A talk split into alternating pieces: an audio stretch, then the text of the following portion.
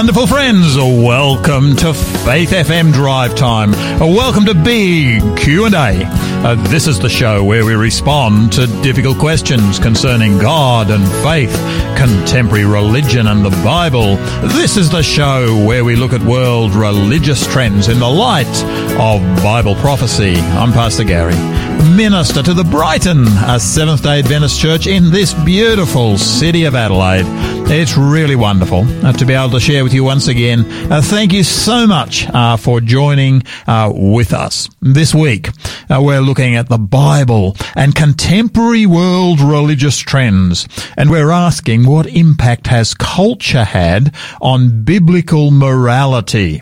Uh, today, our co-host is Eric Hoare, and Eric ministers to the Adelaide Aboriginals Seventh Day Adventist Church. Welcome to you, Eric. Yeah, good to be here once again, Gary. Tuesday seems to roll around quicker than ever. I tell you what, I can't believe it. You know, I was actually in one of the shops the other day and I actually noticed that there's actually some Christmas decos starting to appear in the shops. Can you actually believe it? Have you seen any Christmas decos yet? I have, and I tell you what too, Gary, something that'll really excite you is that daylight saving, I think, is starting next week. My Uh, old friend. wash your, wash your mouth out. Wash your mouth out, my friend. I tell you what, look, I'm finding it so glorious at the present time to be walking in the light and then I've got to go back to walking in the dark. I envy my mates up in Queensland. I tell you what, um, that decision they took years ago, uh, to, uh, to, to skip daylight robbery, I felt a, was a wise decision way back then. But you've got a huge grin on your face. You're rejoicing and, uh, may the Lord, may the Lord bless you. Um, but uh, Eric, tell us something. Uh, long weekend uh, is coming up here in uh, South Oz uh, this weekend. Are you doing anything special? Yeah, well, normally when it's a long weekend and an extra day as holiday, we normally get the family together either on the sun on the Sunday or the Monday, and uh, we usually get together and have a barbecue down at one of the local parks there. Let the grannies run around, play a bit of cricket. I enjoy getting out there with a bat and ball, and uh, So are you a batsman or a bowler? well, neither really, but it's just fun to be out there. And the, the grannies are growing up a bit bigger now where they can join in, which is really good. Yeah. But a, really good family time. Just, you know, hopefully the weather will be good and it's just getting out into the open. There's a benefit with having four children, isn't there? It is. There is. Right, how many grandchildren do you have? Uh, well, it's, it's ended up at nine. There'll be no more. So nine it is. There'll be no Yeah, more. But no more. That's a lovely number. That's that really beautiful- is. It means when you all get together, you genuinely have a have a genuinely uh, large crowd Well, of people. uh, You've actually got enough for a for a cricket team. Well, it's funny, Gary. You look back and you, you know, you've got your three boys and a girl, and you never think that one day it, the family would grow to this big, you know, and Yeah, thing. And yeah, you're a yeah. recent granddad, so you know, it's, right. it's going to grow. Yeah, yeah, yeah. No, an incredible, an incredible blessing. Uh, but look, tell us something. What are your favourite destinations here in South Oz? Well, I like we like going to Goolwa. Uh, I like doing a bit of fishing down there, but that's quite a nice spot. And there's a beautiful bakery down there that we know as well. Yeah. Uh, that's one of our favourite spots. I like to actually go up, um, you know, we went to Hahndorf the other day and that was good, but into the Barossa and some of those German towns up there. Have you been through Seppeltsfield? Oh yeah, yeah, yeah. Those that? those German towns in the Barossa Valley are incredibly, and, and you can actually really enjoy yourself even without drinking uh, all the, the produce in that particular. you don't drink the produce, do you, Eric? No, when we first came over here, you know, we thought we'd go through a tour on the, in the Barossa and we got onto this van and found out it was a wine tour. but uh, the food was very nice, but I didn't have any of the drink. But, um, you know, if you go into the Seppeltsfield, to people who may not know that, but there's these beautiful big palm trees that were planted. Yeah. Have you seen them? The big, Yeah. the rows and rows Yeah, of them? yeah. And there's a big, um, what do you call it? A family monument up there. Yeah. Up on the side there. The original family that was up there. That's a beautiful spot to visit. Yeah, yeah, yeah, yeah. No, it's There's so many it's, places. It's a beautiful part of the part of the world down uh, down this part of the world. Uh, but look, let's come to our uh, to our World Watch segment. Uh, look, uh, just on uh, the Christian Headlines uh, website uh, today, um, picked up uh, an article. It was uh, entitled "It's Our Responsibility to Teach Our Children Wisdom." Now, I just like to. I, I tried to pick some parts out of this article that I could share, but in the end, I sort of thought, hey, I'm going to share the whole thing because this article is just too good. It'll take two or three minutes, but it really says some some powerful material. Uh, it's our responsibility to teach our children wisdom. And I'll, I'll get your feedback on it in a minute, uh, Eric. As our children, and of course this is written from an American uh, perspective, as our children begin a new school year, and in America that's what it is at the present time, I'm sure you're aware that the anti-Christian bias in our schools today, our secular humanists want to remove all mention of God from the ed- educational curricula, which eliminates wisdom, it says, from education and leaves only knowledge. So who will teach our children wisdom? Who will teach them about the Word of God and things like truth, purity, integrity, morality, and honesty? The answer? Parents and guardians. Uh, knowledge is the accumulation of facts. And yes, we need an education to advance in this world, but uh, the scriptures say, uh, by wisdom the house is built, and by understanding it is established. We're to raise our children in the ways of God's wisdom. Why? Because knowledge isn't enough. We've, we're involved in a spiritual battle and our children are right in the center of it uh, uh, right in the center of it as our culture is in conflict with the ways of God and the Word of God. There is no room for passive parents or guardians in this generation. Parents and guardians who don't want to confront the issues, who aren't involved, who don't discipline, who don't want to, who want to be their child's best friend rather than their protector are making a mistake. We must commit to being parents and guardians who will make a difference by imparting wisdom into the lives of our children. Wisdom is the practical and spiritual application of knowledge.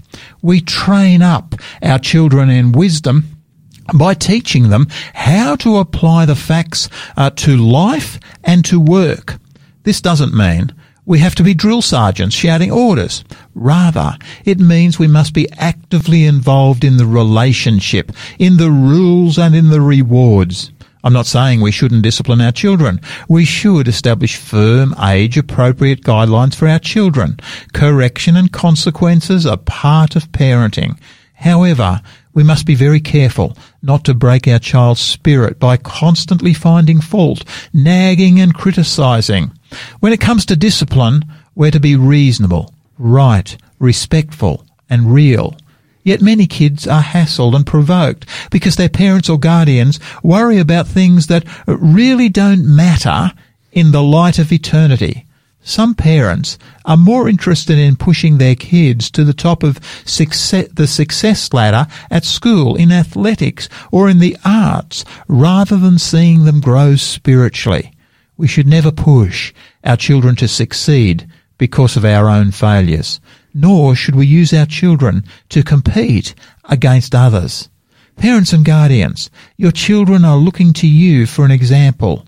All the limits in our activities in the world can equal a big zero without leadership. We must set an example for our children through our personal habits, our work ethic, our spiritual life, our service to others, and so much more. Leading with God's wisdom is what will make an eternal difference in the life of children. We do this by talking about our faith with them and by sharing our love of God in our day to day life. Children can spot a phony from miles away, even if that phony happens to be parent or guardian. They know if we're simply saying something or if we really believe what we say. We shouldn't be afraid to admit our mistakes and to ask for God's help in front of our children. In fact, some of the most powerful words that our children may ever hear us say are, I'm sorry, I was wrong. Please forgive me.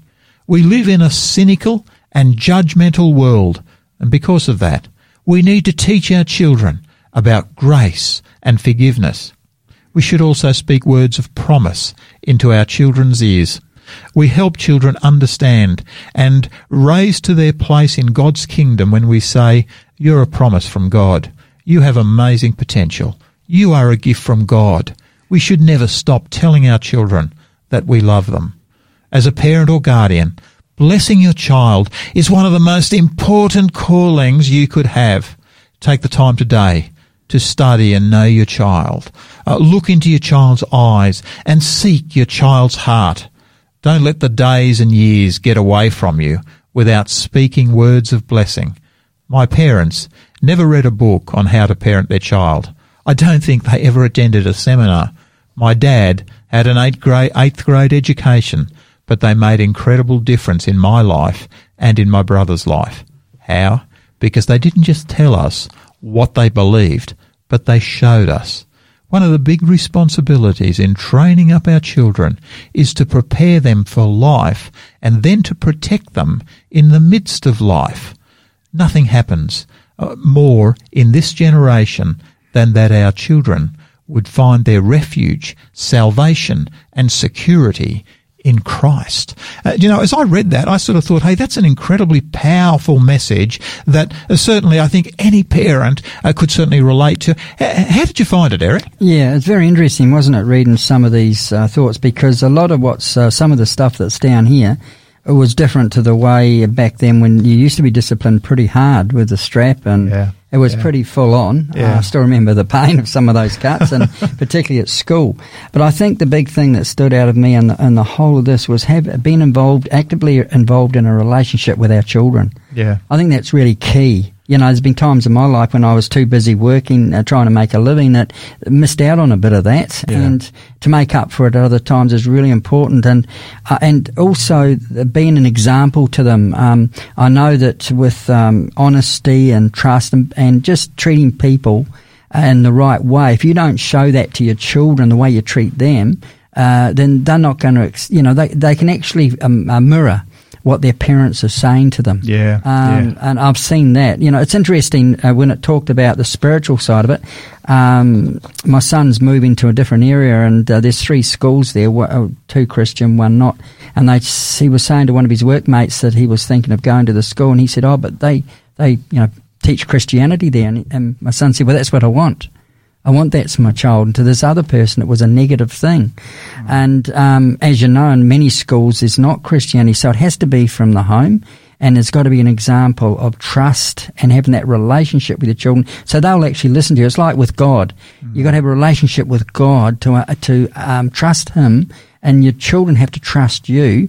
And those early years are the most important. Yeah, yeah. Really I, am I'm, I'm really pleased actually to pick up that point about relationship because that is actually so so key. I'm really I'm really conscious that that actually involves a thing called time. And yeah. uh, you know, one of the uh, one of the things I, I remember years ago, and uh, I think um, counsellors have stopped doing this now, but I can well remember attending a uh, a conference where uh, people were, you know, we were encouraged, you know, um, make sure you spend quality time uh, with your with your children. Mm. And uh, then uh, then the person then continued by talking, and what they said was one of the real challenges with having quality time is that it actually can't be programmed because often parents will say, "Hey, you know, I'm going to have quality time mm. uh, with with my children, and I'll set aside a you know seven o'clock in the evening. But of course, uh, for the children, seven o'clock in the evening, they're they're tired, and mm. you know it seems that those opportunities come up.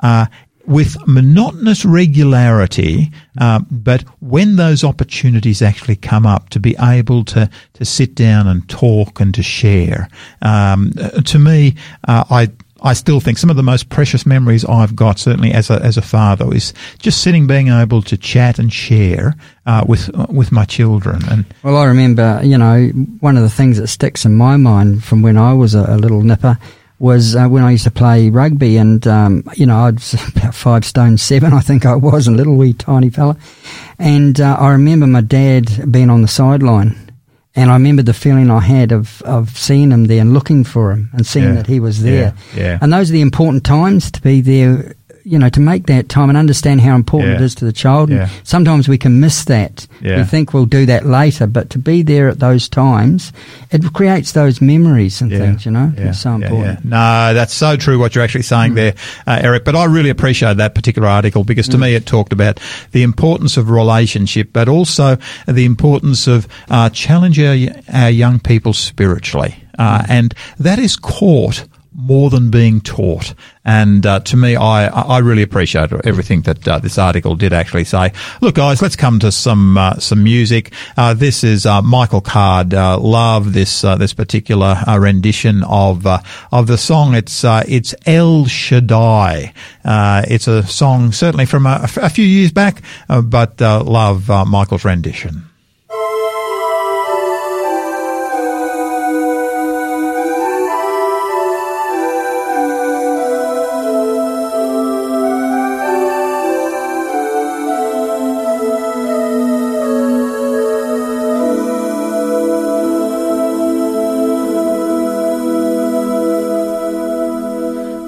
Shaddai, El Shaddai, El Elyon Adonai. Age to age, you're still the same by the power of the name El Shaddai, El Shaddai, Erkamka Na Adonai. We will praise and lift you high, El Shaddai. Through your love and through the Ram, you saved the son of Abraham. And by the power of your hand, turn the sea into dry land to the outcast on her knees. You were the God who really sees. And by your might, you set your children free. El Shaddai, El Shaddai,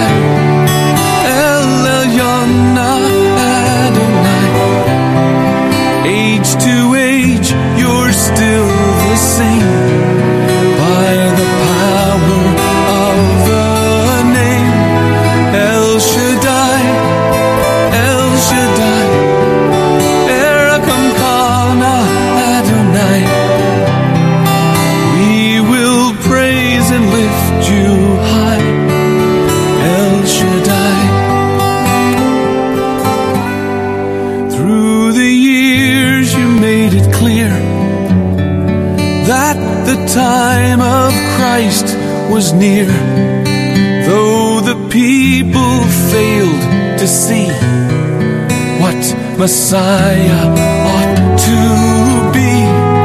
Though your word contained the plan, they just could not understand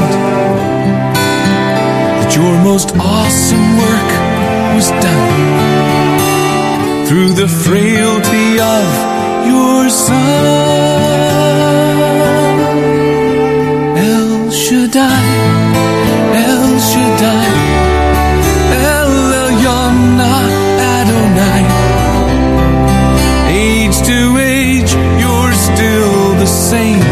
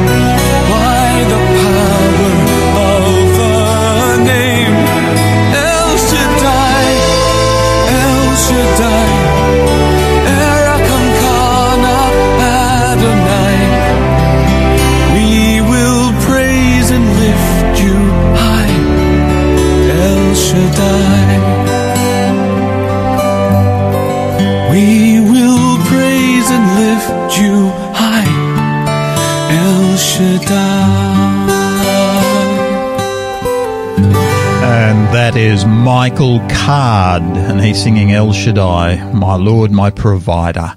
Uh, what a beautiful uh, song that uh, that really is, and uh, really appreciate uh, all that uh, that song does actually mean. Look, guys, we do have some a, a, giveaway for you today.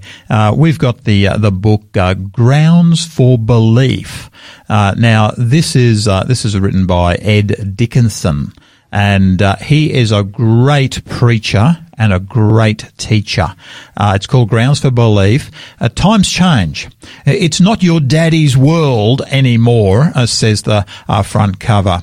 Uh, today, we live in a decentralized, media-dominated, postmodern uh, world. The internet enables the exchange of ideas and information unimagined by previous generations. Facts and opinions bombard us via email, cell phones, iPods, satellite TV. But we're more connected electronically than ever before, but more of us feel isolated and lacking in close friends. Is there such a thing as truth anymore? Can we tell who is telling the truth? Ed Dickerson thinks we can. He specializes in making Christianity accessible to the contemporary audience. Like the apostle Paul, he says, I'd rather say five words to everyone can, that everyone can understand and learn from what I say than 10,000 that sounds uh, like gibberish. This is a powerful book. It's entitled Grounds for Belief. And now look, if you'd like uh, your own, your own copy of Grounds for Belief, please, uh, just, uh, uh text us. Now just text us here at the studio and, uh, you need to text us, uh, to the number 04 888 808 11. That number again is 04 888 80811. And look, all you need to say in your text uh, is this code SA for South Australia 18. That's all you need to say. SA 18. And uh, uh, your your text will go straight to our uh, lovely robot. He's a friendly robot, and uh, he'll get all the he'll flick back at you, uh, and uh, he'll text you, and he'll ask you for the information that we need so that we can get this this book to you. so just SA 18 to our text number. That number is 04 888 808 11 and uh, we will uh, get that book to you in the uh, in the fastest uh, possible uh, possible manner. Uh, you're listening to Faith FM Drive Time Big Q&A with Pastor Gary. Today our co-host is Eric Hoare and Eric ministers to the Adelaide Aboriginal Seventh-day Adventist Church. This week we're looking at the Bible and contemporary world religious trends. We're asking today what impact has culture had on biblical morality? And by biblical morality here, of course, we're talking the really big uh, uh, morality here. We're not talking about uh, uh just about sexuality. We're talking about truth, and uh, we're we're talking. There is so much that comes into this issue of biblical morality that we want to dig into today. Uh, has culture changed biblical morality? Eric, help us out on this one. Well, this is an interesting one, Gary, because as we look around the world, it's been shown that nations um, are potentially facing a moral freefall unthinkable to earlier generations, with the majority of people today no longer embrace their values and they take their instructions from the Word of God. Yeah. Um, uh, you know, no respect for the rule of law we see today. You know, the sanctity of life, um, traditional sexual um, morality uh, when facing moral issues. You know, it's interesting to know that the the culture, uh, uh the word culture means customs and ideas, social behaviour of particular people or society. It's interesting too to note that that for the several last decades, it's been common to hear America described as a post-Christian nation. Uh, this does not mean that America can never turn back to some of its Christian roots. Rather, it means that what used to be Christian-based cultural norms they're no longer norms today. Yeah, yeah, yeah. And this is the problem, and it's happening in, in all our countries, you know. Uh, the implications of this are massive mm-hmm. because they're not actually taking um, the, they're not actually taking uh, their moral fibre from the Bible, but more it's a result of what they can do, what people can do in their lives, and they get their advice not from the Bible, but from themselves, from their friends, or somewhere else. Yeah, no, look, I, I appreciate what you're saying there. I, am so conscious that uh, a little while ago there was this expression YOLO, Y-O-L-O, which of course was an abbreviation form of you only live once. And uh, of course, once you adopt the, the view that you only live once, then you very quickly jump into, well, let's eat, drink and be merry because tomorrow we're going to die. So we might as well enjoy what we've actually got occurring here. But of course, you know, if you come to the scriptures, the scriptures give a totally different worldview and it says, hey, you're not just going to live once. There is actually something beyond this particular existence. Uh, there is something that is very real beyond this existence. And, you know, to me, as I, as I look at this, I say, hey, there is actually a, an underlying belief that is developing a culture that is actually undermining uh, certainly a great deal of that which Christianity had actually built up. Well, the culture of the Bible, when you look at it, is actually based on the Ten Commandments. And a lot of people today think that the Ten Commandments have been done away with, you know. That's old hat. Um, that's old hat, yeah. And when God said he came to fulfill the law, uh, what he meant was, I came to show, to keep it. Uh, he said, I, I you know, uh, and he did that. He showed us, you know, but the very first commandment said, you shall have no other gods before me. And, and you know, some people think, well, they're pagan gods these are God. We don't worship idols. You know, you go into a different country and you can see the idols there. You, you know, you see them in the malls and everywhere over in the Asian countries. But I think that shifted. I think that shifted now. It's not the primary challenge to this law that God's telling us about, although it can still be a problem. The primary challenge to God's command to have no other gods is ourselves and our materialistic stuff, the stuff we get, we have mm. around us. And we, by rejecting God's standards of morality, we have in sense placed ourselves in authority above Him, thinking that that you know we want things for ourselves. We've also placed our materialistic pursuits of pleasure over God and His laws.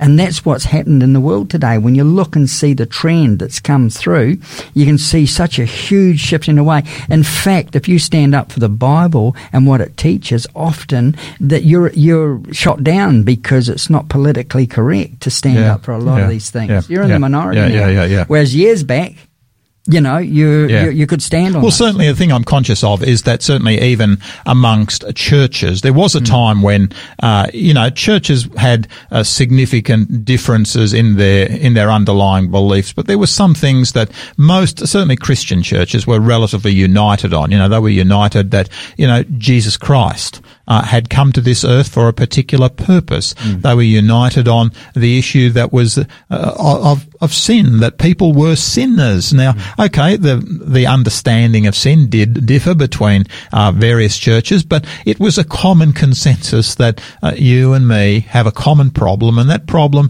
is in fact the problem of, of sin, and that uh, what we've got is an eternal God. We've got Jesus Christ actually came to deal uh, with that particular problem. Mm. But I'm conscious that even churches have actually moved away yes. uh, from those particular foundations now. And that to me is something, as I, as I look at it, it is actually a changing. You know, the scriptures themselves haven't changed, mm. but certainly the many, the Christians' understanding of the scriptures appear to be changing. Yes, and those commandments, if you if you took those commandments out of the Bible, uh, what will we actually be standing on? That's what I look at. I mean, the whole world knows that, um, you know, murder's wrong, uh, all these things, but it actually comes from the Bible. The Bible is the source for that.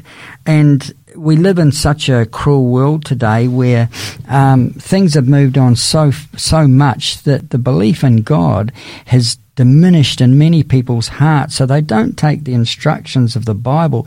You know, you, would used to be able to say, you know, the truth is in the Bible, but their eyes aren't open. That the Bible talks that as being a dark place that they will not actually comprehend the light.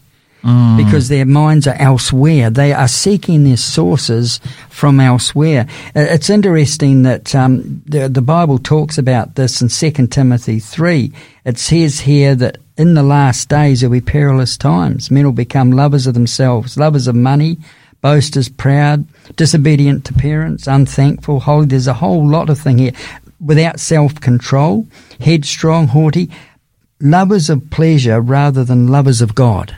So Mm. therefore, they're looking for the pleasure this, of this world instead of seeing the necessities of life from the Bible, Yeah. which is so right. And you and I, it's been interesting that when a person is born again, when they come from those places they were and find the peace that Jesus gives us, then there is a, a dynamic shift into the into their um, core beliefs because now they're not listening to their mates and they're not listening to the bottle or whatever it was. They now have a source of strength from It's, the it's actually called a biblical worldview. In other words, uh, the way that a biblical Christian actually perceives and looks at the world is actually different to that which is common amongst the sec- the general secular uh, population. Because uh, you know, a a Bible believing Christian will actually say, "Hey, there is a thing called the, you know, the supernatural God.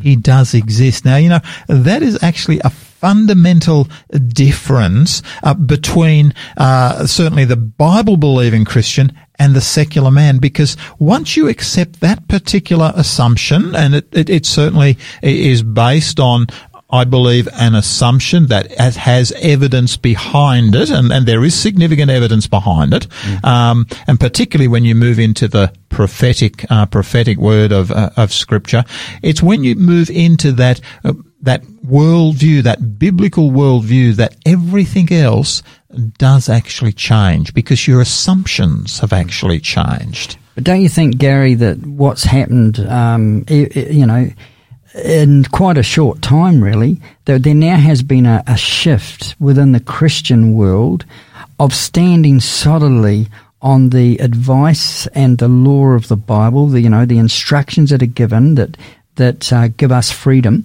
that there's been a dynamic shift away from from uh, upholding those things. Like uh, you're talking about the secular man, you were talking about difference between a Christian, but don't you think also within Christianity there's been a weakening, a moving away now? I mean, some of the things back when I remember when I used to go to church that were so strong, you don't hear about them anymore.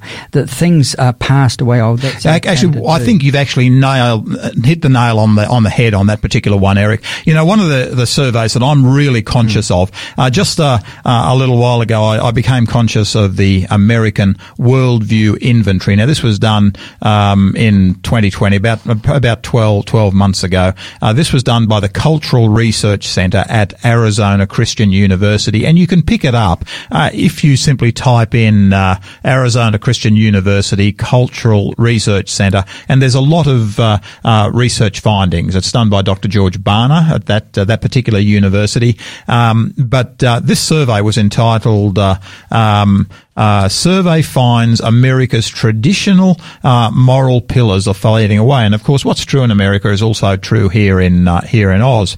Uh, and it says this: uh, This nation is facing a potential moral freefall unthinkable to earlier generations, uh, with the majority of people today no longer embracing values of honesty, respect for the rule of law, sanctity of life, and traditional sexual morality when facing moral issues. Now, this is this is really significant because this is applying not just, as you correctly say, to the secular person out there, but as you you've, you've pointed out, but also even within the church itself, uh, this has actually uh, changed. Now, I'm really interested in some of the things that they've actually picked up on here, um, because uh, these are values that were certainly taught. They were taught. I can remember going to Sunday school uh, at the local Methodist church there in Sydney uh, years ago, and of course, in the, the Methodist Sunday school back in the 1960s. I know that's a long, long time ago, but uh, certainly uh, they they taught. There wasn't a lot of theology uh, in it, but they certainly spoke uh, about uh, the the importance of the um, uh, of honesty and respect for for the law, and uh, you know the, these issues were were were issues that were actually discussed and talked about, um, but. I'm so conscious that there's actually been, as you correctly point out, a downplaying in even these issues because the survey does actually tell us that even amongst Christians, the high regard for these, for these things is actually falling away. That's true. I've read the same article actually, Gary, and I found it very interesting uh, because it actually had a few scenarios. Like, for instance, it had one here. It kind of made me think of. I love these scenarios. I thought these were great.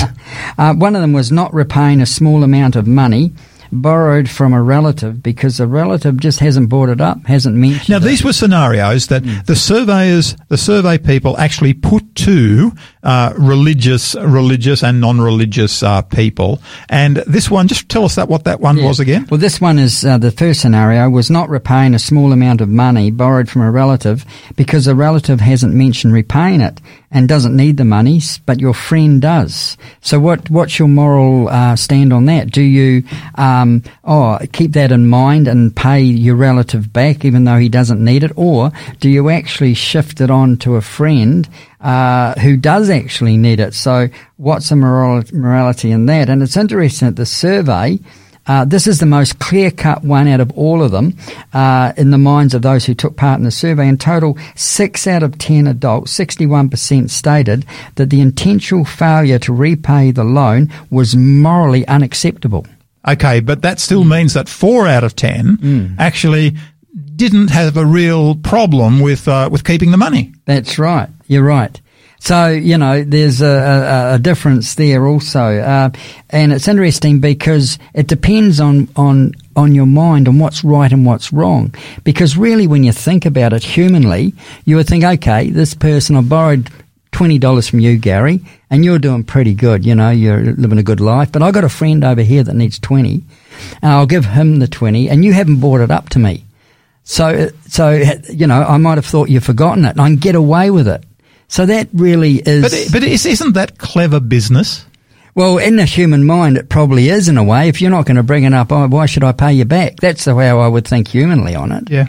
But morally, and standing by what God says Yeah. about not owing anybody anything, uh, this would mean then that no, I would pay you back because that's the right thing to do. In other words, morally and ethically, Hmm. uh, according to, to the scriptures, you know, I'm actually duty bound to fulfill my word and to repay that particular debt. Hmm. Uh, I mean, I can remember just the, uh, the number of articles I've actually read in the, certainly the, the local newspaper about uh, this exact type of type of situation and the conflict within families that's developed when one member has taken advantage of somebody else in the family. You know, families have become incredibly dysfunctional over this particular uh, type of type of issue. Yes, and it's interesting that um, often uh, the survey pointed out that often when you um, are looking at some of these issues, you the most people actually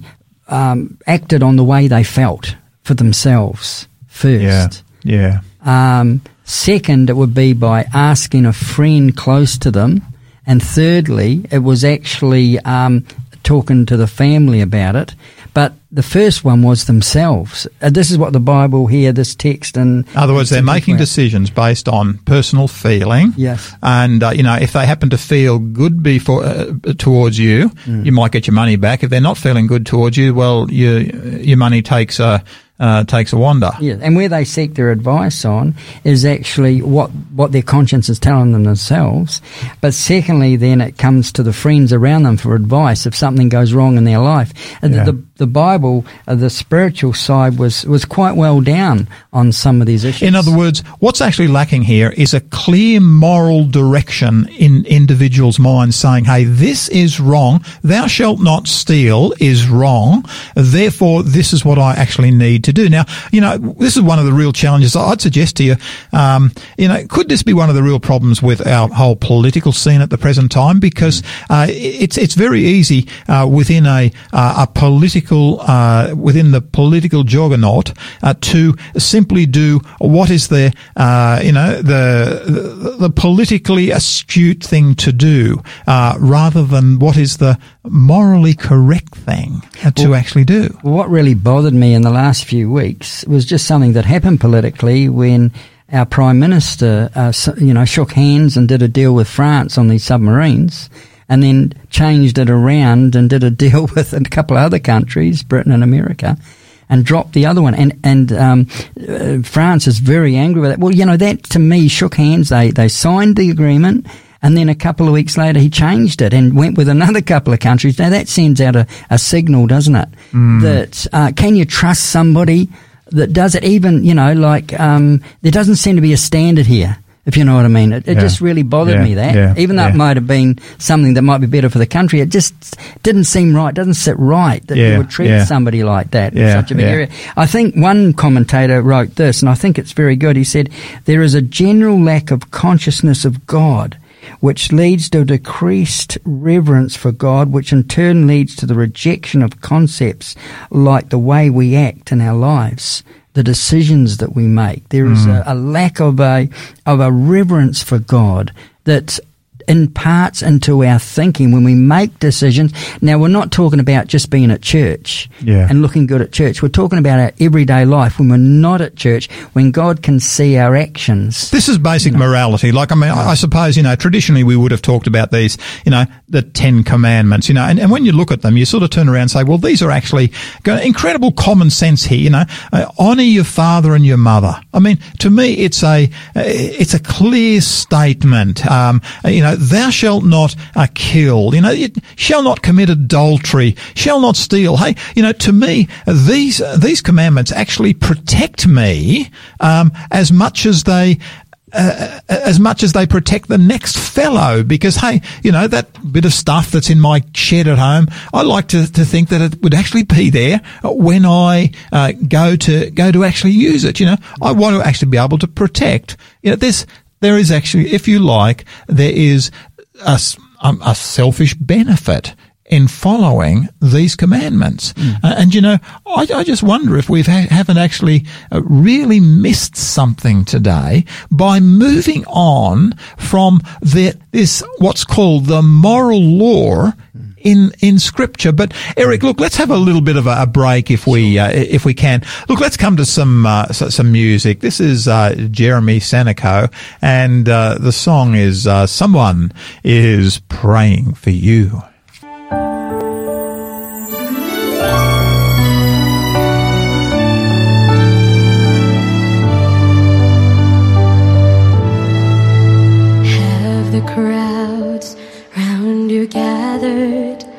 In the midst of the storm? Is your ship tossed and battered? Are you weary and worn? Don't lose hope. Someone's praying for you this very day, and peace be still is already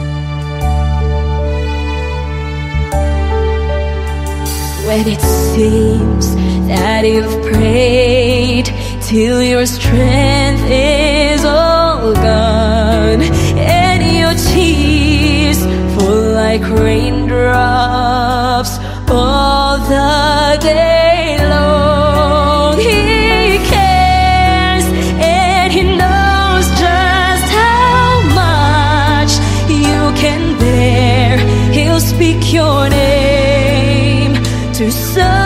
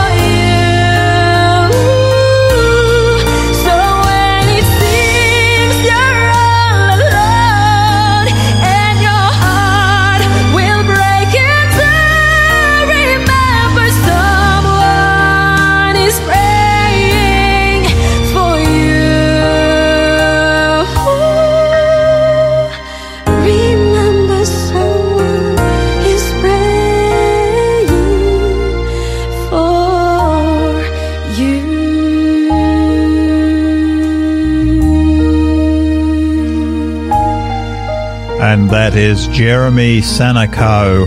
Uh, someone is praying for uh, for you. Uh, what a beautiful, beautiful uh, song that uh, that really is.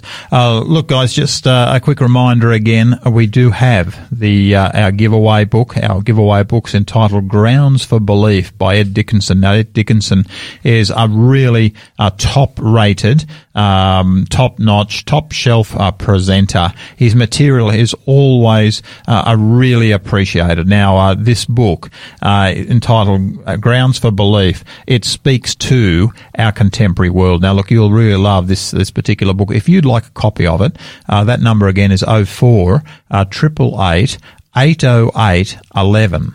04 888 80811 and look all you need to do is to text us. Now just text us with the uh, with the code SA18 SA for South Australia 18 um, and uh, you'll be contacted by a robot. And uh, he'll just ask you the uh, the questions that uh, that we need to be able to get uh, get this book directly to you by the fastest possible possible means. You'll love this this particular book. That number again is 04 808 11.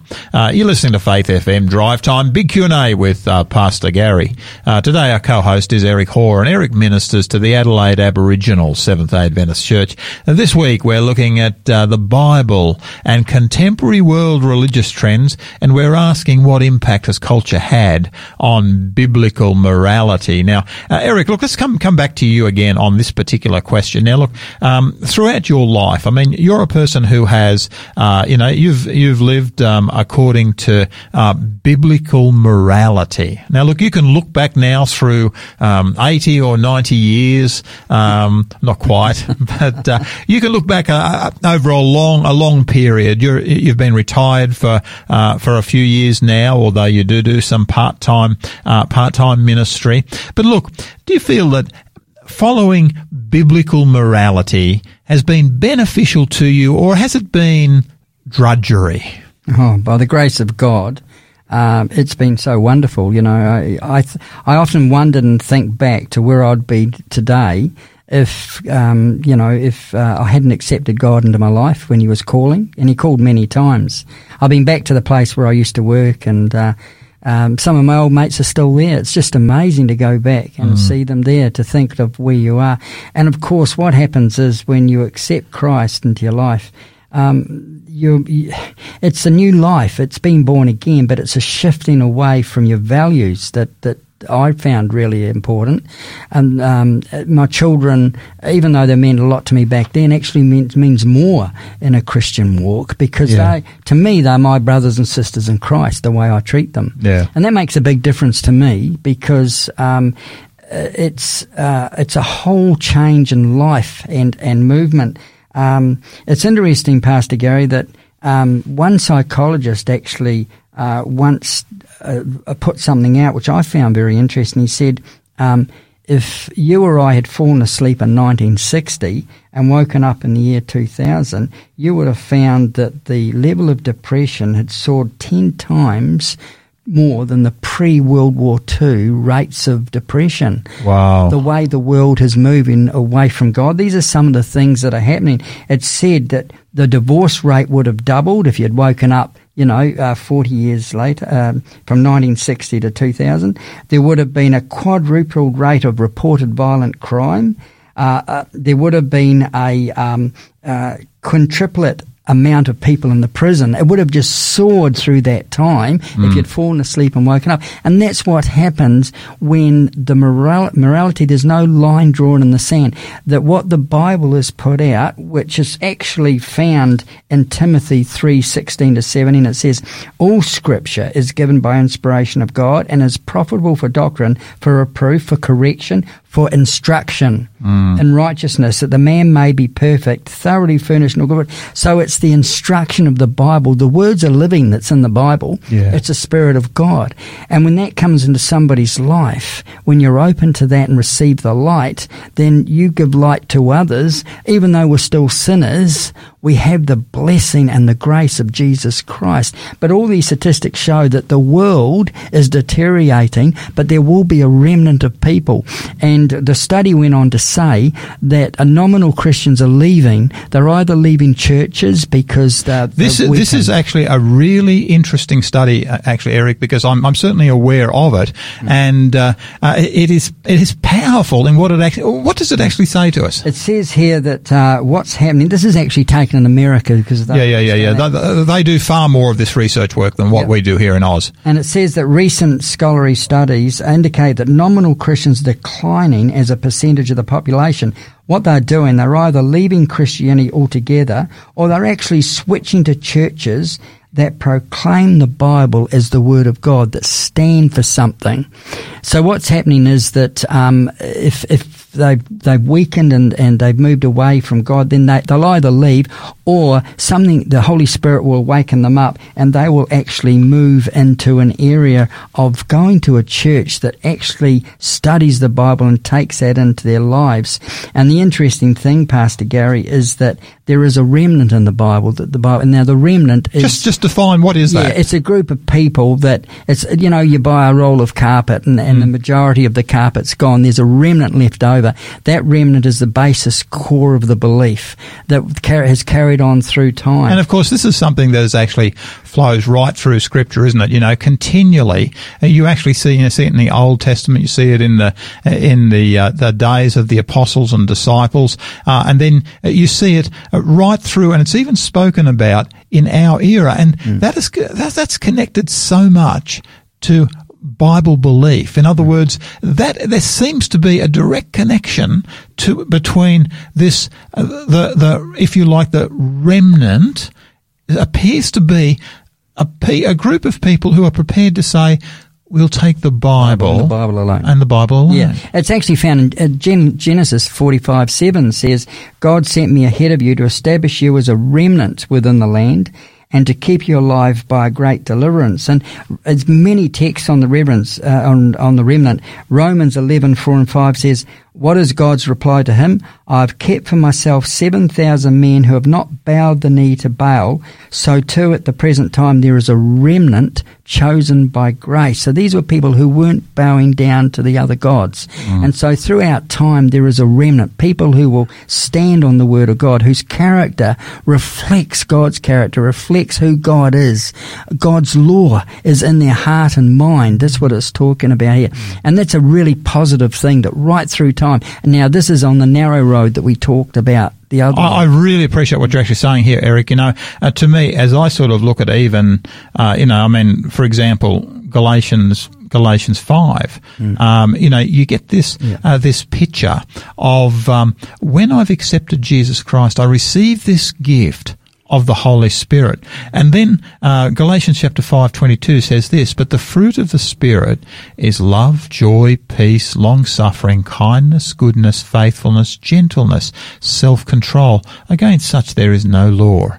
And those who are Christ, uh, you know, and it goes on and it's speaking about the fruit, the, that which comes into the life of the believer are these things. And I, I sort of look at it and I, I know I've ministered to so many people and I've seen so many of the, the struggles that people actually go through. Uh, many of them are actually, actually come, unfortunately, as a result of their own actions, you know, uh, they sort of, uh, why, why is this happening to me, Pastor? Well, uh, you know, if you stand out in the middle of a, a driveway, you might get hit with a car. Yeah. And that's the, that's the reality of it, you know. And yet here, uh, what we've got is the apostle Paul. He turns around and says, Hey, uh, if I'm actually walking with Christ, if I've got the Holy Spirit, this is what I'm actually going to give you. Love, joy, peace, long suffering, patience, kindness, goodness.